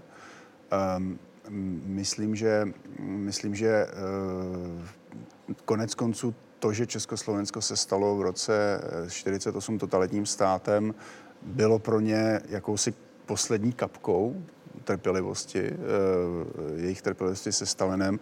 Eh, nakonec přistoupili na to vidění, které, které ten Churchill v tom Fultonu rok a půl předtím vlastně předestřel, že tady skutečně existují dva bloky. Um, to Československo nebylo nutně součástí, bylo, součástí toho, čemu říkáme možná Stalinova sfér, sféra vlivu, ale konec konců tam spadalo v jistém, jistém smyslu i Finsko, i Rakousko. A Finsko a Rakouska dopadly lépe. Eh, my jsme si ten, tu totalitu do značné míry přivodili také sami. To, když říkám, že vstup rudé armády na území Československa byl tím základním kamenem, na kterém se pak budovala totalita, tak tím neříkám, že to byl jediný kámen. Eh, byla to podmínka nutná, ale nebyla to podmínka dostačující. No, ale keď hovoríš, že, že v Jalte nedošlo k výpredaju týchto východoeurópskych a stredoeurópskych krajín eh, Stalinovi, tak k čemu potom došlo? Bylo to jakési uznání toho, že Sovětský svaz má právo, protože polo, skutečně, skutečně jeho, jeho podíl na porážce nacismu byl velký, že má právo na, jakési, na jakýsi modus vivendi ve střední Evropě ale jistě se tím nemysleli totalitní režimy. A Finsko nebylo totalitní státem, Rakousko nakonec také nebylo totalitní Počká, státem. ale to si použil také cudzie slova, ale že má právo na akýsi modus vivendi. Dobre, preložené pre ľudí, ktorí, ktorí vliv, vôbec nevedia, čo je že bude mít, konferencia. Že bude, mít, že bude mít vliv prostě na politiku těchto zemí. A že ty státy prostě se určitě ne, nepostaví proti, proti němu. Že to, Hovorili to nebudou... o těch štátoch bez nich to jistě, ale, jako nebyl, ale, ale tak přece Mnichovská konference to byla obyčejná zrada. To bylo porušení, porušení vlastně jakési... Spojeneckých zväzkov a všetko. A, a Jalska nie? Já myslím, že v tomto smyslu ne, že to skutečně bylo jednání o jakémsi válečném uspořádání, po válečném uspořádání a, a jistě se tady oporovalo s těmi sférami vlivu, a, ale není to přece souhlas Británie ani Spojených států s tím, že střední Evropa bude totalitní a pod totální kontrolou Stalina. No já si to laicky vysvětlujem alebo představujem tak, že přišel Stalin a přišli, přišel Západ a Stalin povedal, tak ale my jsme 20 milionů mrtvých, nevím čo, nevím čo, uh, my máme tiež právo na niečo, tak my potiaľ to. Ano, ale to, to potěl to jistě, eh, vždyť přece Stalin hovořil o svobodných volbách a o demokracii a všechno tohle, to, co nikdy nedodržel. Jako? No já si myslím, že třeba možná ti američané byli naivnější než Churchill. Dobré, Peter, eh, alebo Ďorď. Eh, Jalská konferencia. Predpokladám, že zase sa to až tak dobre neučí na tých našich školách. Tak keby ste boli teraz na gymnáziu výberovom v Budapešti alebo v Bratislave, čo bola Jalská konferencia? No, to byla jedna z konf- sérií konferencí velmoci, kdy se jednalo o uspořádání Evropy po, po druhé, nebo světa vůbec, po, po druhé světové válce. A já si myslím, že se dohodnout nějak měli, protože co když nedohodnou, tak se musí mezi sebou válčit. Takže ta dohoda dopadla tak, jak dopadla. A můžeme to analyzovat, že američani byli naivní a mohlo to být. Samozřejmě ta demokracie měla nějakou šanci v Československu, dokonce i v Polsku. V Maďarsku třeba ne. Já si myslím, že Maďarsko byl poražený stát. Po, eh, po osvobození, já tomu tak pracovně nazývám, eh, byl pod kontrolou eh, spojenecké kontrolní komise, a ta komise byla v rukou Rusů, Sovětů samozřejmě. Takže já si myslím, že jsou trošku přecenění dneska ty, ty konference. A ten postupín už má trošku jiný charakter, to už je po válce. Keby som bol teraz tvoj študent v Budapešti, tak by som sa opýtal, a keby som po maďarsky, tak by som no. po maďarsky, ale opýtal by som sa toto, že počkaj, Ďord, že jakže museli sa nejak dohodnúť, ináč by, by museli medzi sebou bojovať, veď to boli spojenci. No ale oni se dostali, eh, když eh, se dostali k sobě fyzicky, tak se dostali vlastně do konfliktů imaginárního nebo nefyzického, ale přece jenom potenciál, do potenciálního konfliktu. Minimálně jo? Churchill přece věděl, že Stalin se snaží zabrat co největší část Evropy. A Stalin podváděl jako v těchto konfliktech. To je fakt, protože slíbil eh, demokratické volby všude, a v Polsku to mělo nějakou šanci snad. Dobre, keby som bol naivný tvoj študent, tak by som teraz povedal, že počkaj, že veď sa stretli e, mocnosti, ktoré išli vyhrať tú vojnu, čiže fajn, tak vyhráme nad Nemeckom, e, nebude ovládať pol Európy ani celý svet, bude Nemecko v Nemecku, my, Rusi sa vrátime do Ruska, my, Američania do Ameriky a ideme pred, predvojnovú realitu. Prečo, prečo je toto naivné? To já nevím, skutečně. No, to... Jakože, jakože by Stalin řekl, my se teď vrátíme do Ruska ano, a zapo- zapomeneme, zapomeneme na to, co jsme tady dobili. Ano, však jsme to nedobili, my jsme to oslobodzovali. No to právě to je, proto, proto já nesouhlasím s tím termínem osvobození. Oni to dobili. Oni, oni to dobili pro sebe a prostě tam, kam vkročili, tak tam to neodešli, kromě e, s výjimkou Rakouska samozřejmě. Tam se jim to nepovedlo, protože Rakousko neudělalo ty chyby, které udělalo po válce Československa. Čiže problém té Jalty, zase pokračujem v tom maďarskom študentovi, problém té Jalty je, že tam Stalin přišel s tím, že nie, že oslobodenie, já tu prostě nějaké území s týmto cudzie získám. Ale on to asi neříkal takhle, takhle jasně, že já, já jsem tam neseděl, nebyl jsem, nebyl jsem u toho mouchou na zdí, ale myslím si, že se to vede v jakémsi diplomatickém jazyce a, a on, jim, on jim jistě lecos nasliboval. Tam z toho neexistuje nějaký dokument? Uh, existují z toho dokumenty, že jo, zápisy, ale, ale le, le, co se dojednávalo v zákulisí. Že tam není, že to, toto území patří nám, toto nám a ne, tak. to jistě ne. To, to... No údajně, údajně byly takové ty cedule mezi Churchillem a Stalinem, kde prostě napsali nebo roz... nakreslili, ale to jsou... Také početné hry sa hrali 100 ku 0, 50 ku 50 tak si rozdeľovali ako, ano. troška ako v kartách, alebo ako pri nejakom kartárskom stole si rozdeľovali svet. Nebolo to, tak, nebolo to veľmi zodpovedné, pravdu povedia. Ale v těch oficiálních protokolech ty procenta nejsou.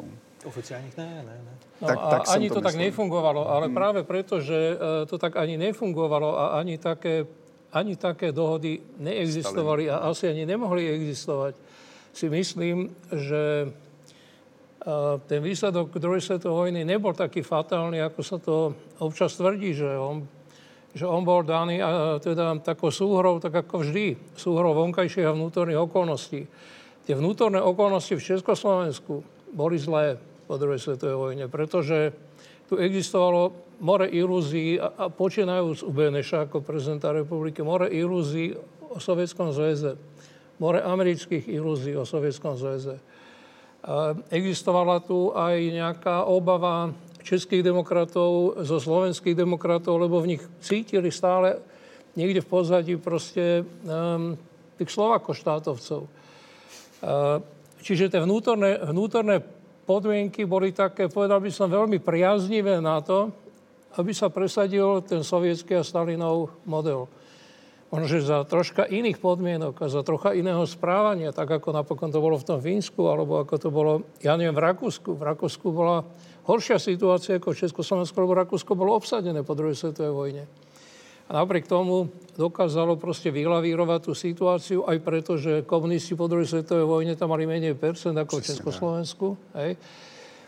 Čiže ne, nebolo, to, nebolo, to, nebol ten výsledok daný len, len tými vonkajšími faktormi, ale bol daný aj tými uh, vnútornými faktormi. A to isté platí, pardon, aj o všetkých tých uh, zbúrach uh, od roku 1900, povedzme 53, 56, 68, 80 až do 89, že fakticky sa dá povedať, že každá z nich bola z vonkajších, čo sa týkalo vonkajších faktorov, bola osúdená na neúspech, lebo Sovietský zväz bol príliš silný ale každá z nich viedla istým spôsobom viac alebo menej aj k takej, takému droleniu celého toho systému, ktorý sa potom rozpadol doslova teda v tej chvíli, keď ten sovietský zväz bol tak slabý, že už nedokázal v podstate ten eh, celý systém udržiavať. Ale, ale bez tých jednotlivých fakticky ako neúspešných pokusov by nebolo toho roku 89, to je vylučené. Já chci jen dodat to, že, že pře, proti mě se v Česku občas používá ten argument, když tedy říkám,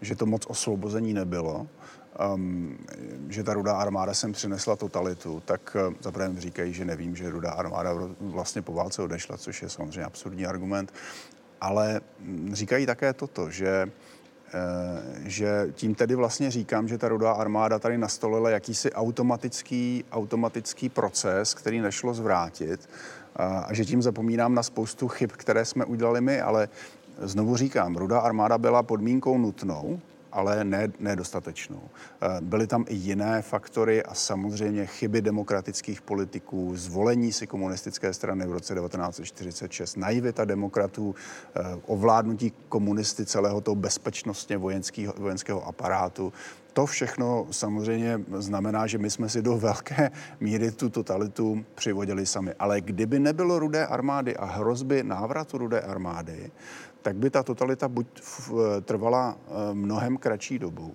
anebo k ní by k ní třeba nemuselo vůbec dojít. A mohlo skutečně dojít k jakési finlandizaci uh, ta, ta, toho Československa. Já ale ještě... armáda odešla z Československa Ano, ale mohla, se, ale, ale vr- a mohla se kdykoliv vrátit.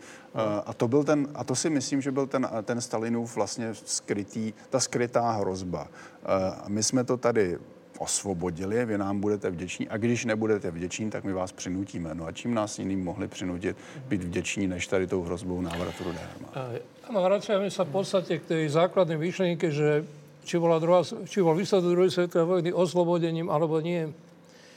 A v tomto zmysle je jednoducho reálnym faktom, že druhá svetová vojna v tých podmienkach, v ktorých uh, sa odohrával koniec, koniec druhej svetovej vojny v Československu, v Maďarsku, v Polsku, uh, jednoducho v tých, pod, v tých elementárnych podmienkach toho víťazstva uh, Červenej armády uh, bolo už dané to, že uh, víťazstvo Červenej armády, pokiaľ sa realizovalo naplno, nemohlo viesť k žiadnym slobodám. To je ako jasné. No, ja sa, ja sa ešte raz obsedantne vrátim k, tej, k tomu pojmu sféra vplyvu a tej Jalte, že e, teraz sa časť aj na Slovensku, aj v Česku e, diskusie o tom, že teda Rusko a Ukrajina, tak sa tak chápajúco časť e, tých autorov stavia k tomu, že ale však e, to je normálne, že Rusko chce mať nejakú sféru vplyvu alebo proste niečo také, ne, nepovedia už rovno, že príhraničie, ale že nejakú sféru vplyvu. Veď aj Západ má svoju sféru vplyvu. No a ja teraz o tom náhľad rozmýšľam, že no, Západ má takú sféru vplyvu, že keď my na Slovensku sme mali problém s plnením kritérií pre vstup do EÚ, tak nám povedali, že nás nezoberú. Nie, že nás zaberú, ale že nás nezoberú, že budeme preč tak to je troška iná sféra vplyvu ako tá sféra vplyvu, ktorej sa ja úplne desím, aj tej jalskej, že lebo tá sféra vplyvu, že však dobre, není to rovno, že predali sme východ. Ale je to, že sféra vplyvu pre Stalina v konečnom dôsledku znamenala, že ty si nemohol mať dlhé vlasy. To je sféra vplyvu. Ty si nemohol počúvať, čo si chcel a čítať, čo si chcel. To je v konečnom dôsledku sféra vplyvu. Sféra vplyvu znie tak neutrálne, že tak dobre sféra vplyvu. No. Ale v skutočnosti je to, že strata suverenity teba ako človeka. No a, a teraz, to, to sa pýtam, že, že nechať toto uh, Stalinovi, tak mám na to len dve vysvetlenia. Buď si to nemysleli, že to využije, čo by bolo že super naivné, čo nepredpokladám. Alebo sa inak nedalo. No proste, keď, keď raz s diktátorom vyhráš vojnu, musíš mu niečo dať, lebo ináč on bude zúriť a bude tretia svetová vojna. Ktoré z toho je pravda? Ten, ten západ už neměl sílu na další konfrontaci a, a vůli prostě e, Eh, ty demokratické systémy, tam je rozhodující přece jenom nálada to, to, těch občanů. A oni vůbec jako to nepřicházelo v úvahu válčit s nimi. Říkám, opakuju, alternativa těch špatných dohod, že byly pro nás špatný, tak byla další válka západu proti Sovětskému svazu. Ty, ty hovoríš, že Stalin to by sa nedalo hral, nejak osvobodiť nás. Že Stalin by to hnal až na tú hranu, že keď mi neumožníte sféru vplyvu vo východnej Európe, tak ja, ja s vami idem on, bojovať? On by šel bojovať. Ja som o tom přesvědčený. Ano? No tam ten občan, ten, ten nebyl, to prostě vyplnil rozkaz a šel by umírat. Ale představ si tu situaci, že se Patton nezastaví v Plzni, ale dojede do Prahy a osvobodí Československo tím Americká pádem. Armáda. Americká armáda. Um, najednou by tady byla jiná situace. Najednou by se těmi šeříky nevítala rudá armáda, ale vítala by se armáda demokratického no to státu. Po rozdělení musím povedat, že šeřík je orgovan. Ano. uh, to jsou přece ty, ty básně, které jsme všichni četli. Um, najednou by tu v Česku mohla být, a v, Čes, v celém Československu mohla být jiná atmosféra. Uh, možná, že by komunisté nevyhráli v roce 1946 ty volby, možná, že by vyhráli mnohem méně, než vyhráli. Um, to, je, to je samozřejmě alternativní historie, která je intelektuálně zajímavá, ale můžeme o ní mluvit do Ale tým k čomu? Že nebyť tých dohôd, tak by těch jalských dohod, tak by Prahu osvobodili Američania? K tomu to měříš? A nebo kdyby, kdyby třeba se, doho, kdyby se na Československo domluvili jinak. Nebo i kdyby, i kdyby třeba Patton, což byl známý rebel mezi generály. a to Patton, prostě na vlastnou pět Patton eh, měl problémy, už několik problémů, existuje taková teorie, že Patton už měl několik vroubků u generála Eisenhowera, toho hlavního velitele spojeneckých armád, a že si tady netroufí dál. Že se tady zastavil, že se nerada zastavil v Plzni, že možná chtěl jít do Prahy, ale zastavil se té Plzně. Ale kdyby se třeba rozhodl, podívejte se, tam umírají lidé, je tam pražské postání, je tam najednou jiná situace, my jim musíme pomoct. Ano, armáda je ještě pár dní, pár dní odtud, my jim prostě pomůžeme. A skutečně by došli do té Prahy. A potom by to tedy museli žehlit ti, ti, ti politici, že jo, na té nejvyšší úrovni. Rázem by to byla jiná situace. No, byly samozřejmě alternativy během chodu té války, jako byla plánovaná e, invaze e, balkánská. Především Britové to e, chtěli, ale no, a maďarská elita doufala, že může kapitulovat před Brity mm-hmm. nebo před západními spojenci. Ale bohužel ta, ta historie šla jinou cestou. Maďarsko je příliš blízko. no. Ruska, geograficky. No a já si myslím, že Britové chápali důležitost střední Evropy. A američani, pro američani to nebylo taková priorita. Teď eh, existuje velmi zajímavá kniha mého dobrého známého Igora Lukeše, historika z Bostonské univerzity, který analyzuje na základě diplomatických a, a bezpečnostních a, a, a, a spravodajských depeší situaci právě v Československu mezi rokem 45 a 48. A když se podíváte, co tady tehdy dělala ambasáda Spojených států eh, po válce, to je naprostá trestuhodná, to, to, trestuhodné zanedbání. Prostě oni, oni vlastně nevěděli, co se tady děje eh, velvyslanec se věnoval svým osobním obchodům a věnoval se svým osobním radovánkám a, a vlastně posílal do Spojených států nic neříkající depeše, které vůbec neanalyzovaly, co se tady děje. Na záver k súčasnosti. Trošku ste sa toho dotkli, ale považujem za potrebné to ešte raz otvoriť.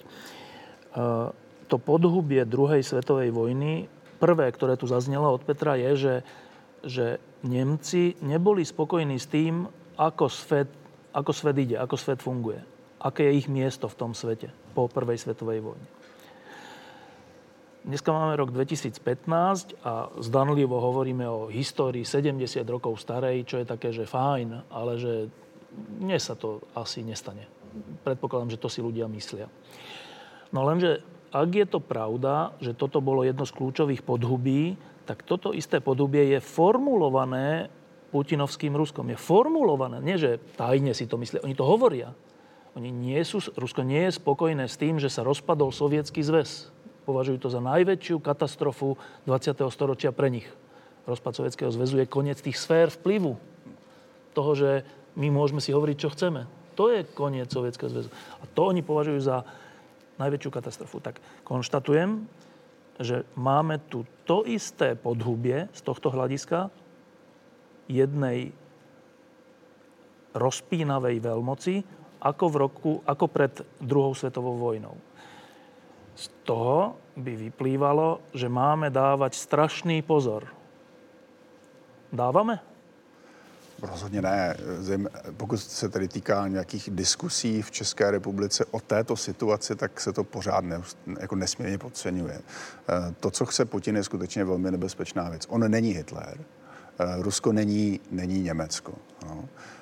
Nicméně on jen pokračuje v té imperiální politice, ve které Rusko vlastně, které, která Rusko poháněla po staletí a její, jejímž výrazem byl komunismus, ale jenom jedním z výrazů té ruské imperiální politiky.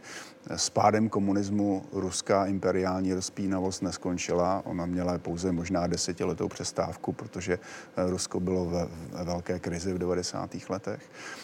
Um, a to je, to je důležitý moment. Tomu je potřeba se postavit politicky ale i vojensky a, a, a hospodářsky. Já si myslím, že je naprosto nemyslitelné, aby Rusové měli ten přístup například k biznisu, který dodnes mají e, v Evropské unii. Protože dneska vlastně to už je strategická věc. Jestli tady investuje Gazprom nebo některé další energetické firmy, které jsou přímo ovládané Kremlem a jsou používány jako nástroje zahraniční politiky, že to je skutečně něco, co by Evropská unie měla přehodnotit. Um, Zároveň pochopitelně není možné to Rusko zahnat do kouta, protože ono má své legitimní zájmy. Ano. Ale je potřeba si s ním velmi, velmi natvrdo vysvětlit, co jsou ty zájmy z našeho pohledu legitimní a co nejsou. Georg, keď je to podhubě v tomto podobné, dáváme pozor?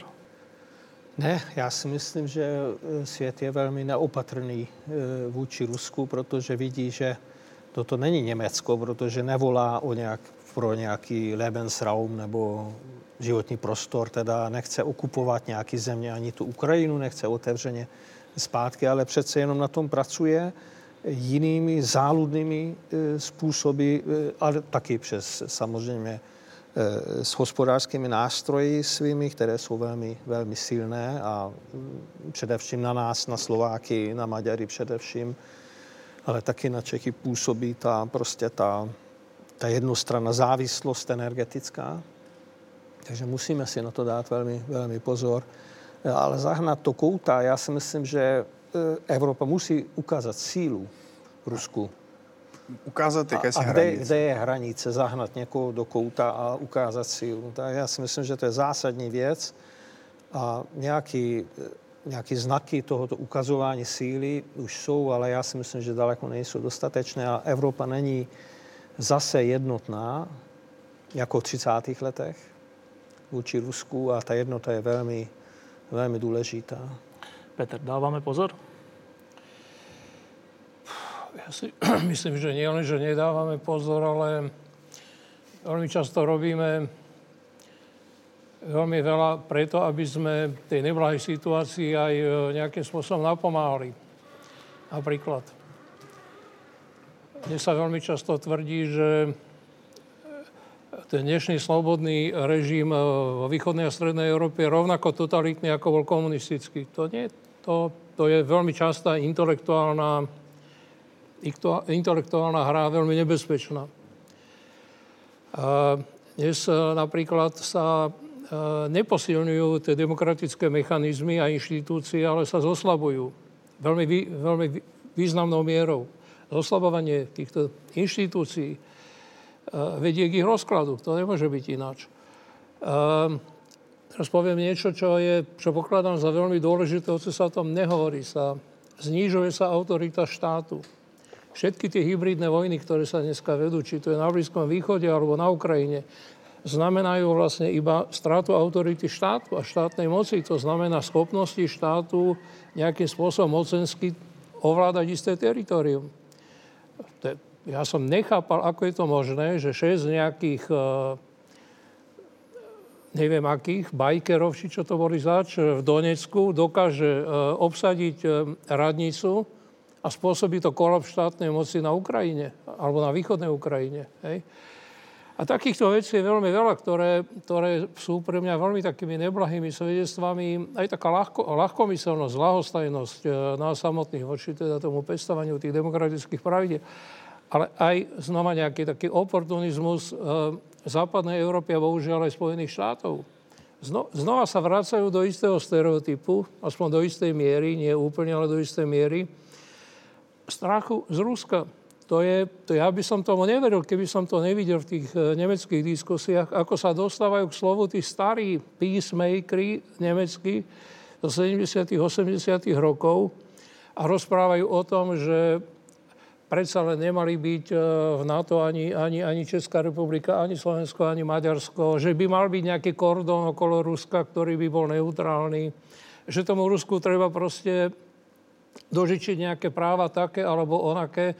Čiže zdá sa mi, že ten sú, súbeh tých e, okolností je e, dneska dosť neblahý. Čiže e, nie, že, nie, že nedávame dosť pozor, ale skôr sa mi zdá, že nejako ešte stále, nejako ako keby sme opúšťali nejakú pôdu. Dneska mi to napísal môj kamarát Fedor Gál z si v jednom maili. Nemáme stratégiu, nemáme elity, ktoré by dokázali tú stratégiu vymyslieť a realizovať. To je pre mňa dnešná realita. Já jsem o něco málo optimističtější v tom, že my přece jenom patříme k NATO, což je záruka naší bezpečnosti. Problém je v tom, že, jak si před chvilkou řekl, spousta lidí to pořád bere jako jak, jakési externí združení. Ten, pořád říkají, Západ má nějaké svoje sféry vlivu a Rusko by mělo být nějaké svoje sféry vlivu. No vždy ten Západ, to jsme přece my, ano. My jsme na tom západě dobrovolně, my jsme součástí na to. To je, to je náš spojenec. Amerika to přece není nějaká velmoc, která tady stojí v, oproti Rusku. To je náš přítel, který garantuje naši bezpečnost. A z tohoto pohledu já jsem vlastně eh, byl, byl hrozně rád, když Českem projížděl ten vojenský kon, konvoj, ta dragonská jízda. Já jsem nečekal, že desetitisíce lidí bude prostě ten konvoj vítat úplně spontánně v opravdu velmi nepříznivém počasí, v dešti a, a prostě jako slotě a všem možném. A, a, a moji kamarádi prostě udělali pro ty, pro ty vojáky dva koncerty v Praze. Naprosto spontánní záležitost. A ti američané byli, byli šokovaní, jakým způsobem je Češi přivítali. A to je vlastně jakási naděje. Já si myslím, že přece jenom se začíná probouzet jakási opatrnost eh, ohledně toho vývoje a jakási sounáležitost s tím euroatlantickým prostorem a to je důležitý úkol pro nás, abychom vysvětlovali, že to přece není ekvivalentně, to není morální ekvivalence. Tady není na jedné straně no Rusko a na druhé straně Amerika, tady je Rusko, které je nebezpečí pro nás. A, a, a ten zbytek to jsme my. My jsme demokratické státy, které jsme které jsme pohromadě a Amerika, protože má největší armádu, hold garantuje naši bezpečnost. A je v našem životním zájmu, aby ten článek 5 na to skutečně platil i nadále. To znamená, útok na jednu zemi na to je útok na všechny země na to. A pokud to opravdu bude platit, a Putin zkouší dnes v různé, různé záležitosti kolem sledování ponorek v Balckém moři a, a, a, a, a vzduš, vzdušný prostor, on zkouší odhodlání státu na to dodržet ten článek 5. A to je klíčová věc v tuto chvíli. Pokud toto se nám podaří uhájit, a většina, ča, vě, většina národa se skutečně přihlásí k tomu, eh, k, tomu, k, té, k té sounáležitosti v tom euroatlantickém prostoru, tak já strach nemám. Teraz to úplně vyostrím, že eh, keď teraz rozmýšľam, že taká nejaká mentalita časti spoločnosti u nás, ale predpokladám, že aj v Maďarsku a v Česku a v Polsku, že v Polsku asi najmenej, ale v týchto našich troch krajinách, že uh, hovoriť takto kriticky o Rusku a o jeho rozpínavosti a súčasne sa spoliehať na to, že my sme súčasťou západu, kde platí článok 5, čiže keby na nás niekto zautočil, je to útok na všetkých a prídu nám všetci na pomoc, že to je čistý naivizmus, neprovokujme Rusko, nechajme ich aj tú Ukrajinu nech zhltnú, možno aj nás, hlavne nech není vojna. Asi takáto je nejaká tá mentalita. Ehm, to je špecialita Strednej Európy toto, Peter? No to neviem, ale v Strednej Európe je to dosť zvyčajné historicky. Čo to je? um, tomu sa hovorí v angličtine episment, nejaký, taký ako historický. Pre malé stredoeurópske národy, a my sme malým, teda teraz hovorím o Slovákoch špeciálne, sme malým stredoeurópskym národom, um, pre nás vždy bolo v dejinách dôležité nejako prežiť a nejakým spôsobom sa prispôsobiť. My sme boli možno nejakým naozaj historickým subjektom dvakrát raz v 44. a raz v 89. Ináč sa nepamätám na to, že by sme prejavili nejakú aktívnu vôľu a v tej pasívnej polohe, pokiaľ človek nemá v sebe, pokiaľ tá kultúra a to spoločenstvo nemá v sebe zabudovanú takú aktívnu vôľu niečím byť a niečo dosiahnuť. A niečo brániť potom. No tak potom musí nejakým spôsobom iba ústavične ustupovať, ustupovať a hľadať e, formy toho, prispo, toho prispôsobovania sa. Keď to robia veľké štáty, tak je to na rozdiel od e, malého štátu, akým je dneska Slovensko, tak je to Slovensko môže ohrozovať akurát tak seba samé, ale pri veľkých štátoch takej veľkosti minimálne ako je Nemecko, alebo Veľká Británia, alebo Francúzsko, to už potom ohrozuje aj, povedzme, situáciu aspoň vo veľkej časti Európy. A ja si myslím, že to je úplne, že to je úplne ako sesné, že to, je, že to je falošná predstava, ako bola vždy falošná v dejinách. Že teda tým uhýbaním, tým ustupovaním sa dá dosiahnuť viacej ako tým, čo som naz, naz, na, naznačil a nazval teda tým potieraním zla v tých zárodočných podobách. To Ale já nevěřím, že to je většinové naladění Slováků nebo většinové naladění Čechů. Teď si tady vzpomínal sám, že v těch nejkritičtějších mečarovských dobách se nakonec ti lidé dali, dali dohromady a toho mečara odstranili demokratickou cestou. Um, Slovensko má dneska stejnou životní úroveň jako Česko, platí se tady eurem. Ehm, to je přece všechno vývoj, který závisí na členství v NATO a členství v Evropské unii. A já si myslím, že latentně to většina, většina lidí ví, akorát, eh, akorát samozřejmě je hodně slyšet ten názor, o kterém se zmiňujete, protože eh, prodává noviny, ten spor prodává noviny a dobře se, dobře se to vyostřuje, vyostřuje do televizních debat ale nakonec, když by došlo na to lámání chleba, tak já v tomhle jsem spíš optimistou. Což neznamená, že to samozřejmě automaticky ten názor vyhraje. To, o to se musíme zasadit my. Či ty hovoríš, že, že keby přišlo k najhoršiemu, tak by sme sa my Slováci, my Česi, my Maďari, my Poliaci, zase hovorím Poliaci, asi áno, ale my traja, uh, postavili za tu slobodu aj za cenu strát? Já Maďarsko dobře neznám, neumím maďarsky a sleduju ho jenom zvenčí, takže tam si jistý nejsem, ale, ale ohledně Slovenska a Česka jsem v tomto optimistou, protože, um, protože um, z těch důvodů, které jsem tady už, už vlastně jmenoval. George? Velmi důležité je, že vždycky jsme byli mezi e, sférami vlivů během dějin a vždycky někdo přišel a nás osvobodil, neosvobodil, prostě zařídil tady v tomto prostoru, včetně Polska, prostě rozdělili, spojili, e, zkrátili území, e, brali obyvatelstva, nevím co. A my jsme zvykli na to v tomto prostoru, že se ty ději jako Opakuju. probíhají někde jinde a my jsme jenom objekty e, těchto dějin. Já si myslím, že jediná konečná záruka tady je ten občan, který si uvědomuje, že musí, musí se prostě postavit za své e, státní a národní instituce a tím i ty větší a konečně nepatřit mezi, ale někam na západ, teda v tomto případě. A když toto odhodlání je, ale to musí mít skoro každý, nebo drtivá většina, jinak to nejde. Co se týče Maďarska, nechci vyhýbat eh, ty nepoložené otázce, eh, že já jsem krátkodobě velmi pesimista, ale dlouhodobě jsem optimista. Posledná otázka. Mm, Tento večer sa volá 70 rokov od druhej svetovej vojny, respektíve tomu je venovaný. E, Tak keď teraz poviem, že 70. výročia, výročie konca druhej svetovej vojny. Čo to pre dnešok znamená? Tomáš. Já myslím, že to znamená to poučení z těch, eh, z těch chyb, které se od té doby staly. To znamená, pokud chceme svobodu, demokracii a prosperitu, eh, tak musíme být samozřejmě strategicky zdatní. To se stalo za posledních 25 let. My jsme vstoupili do dvou nesmírně důležitých klubů, jeden vojenský, jeden, jeden politicko-ekonomický. A za druhé musíme si být vědomi toho, že nic není na věky. Eh, že nic z toho, co dneska máme, není dané a eh, ty instituce, eh, pokud mají fungovat, tak musí být bráněny.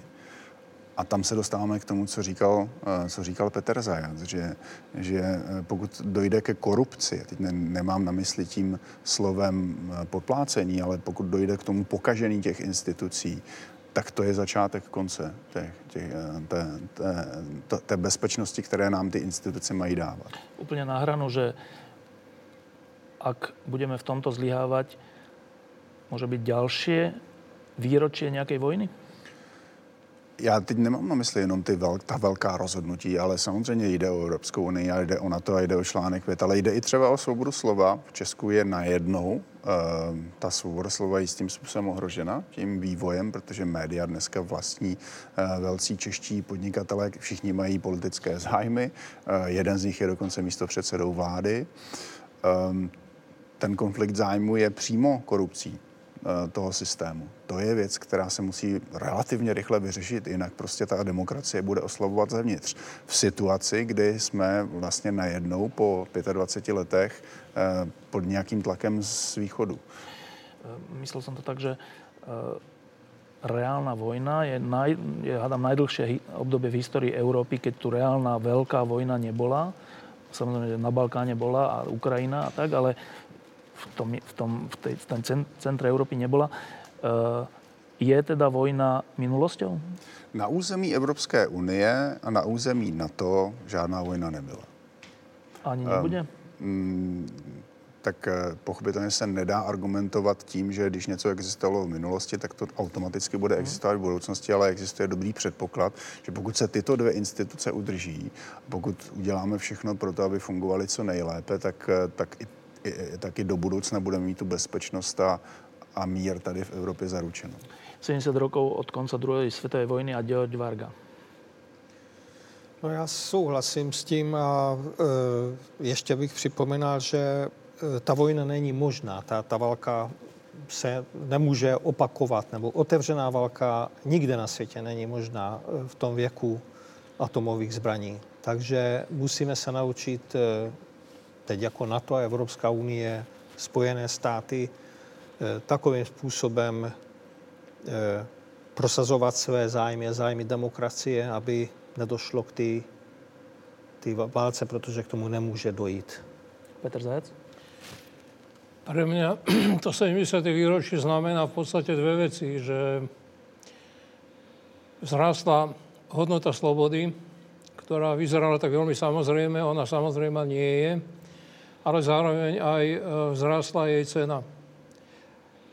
Ak slobodný svet nebude ochotný zaplatiť cenu za svoju slobodu a nebude ochotný ju brániť, tak o ňu príde.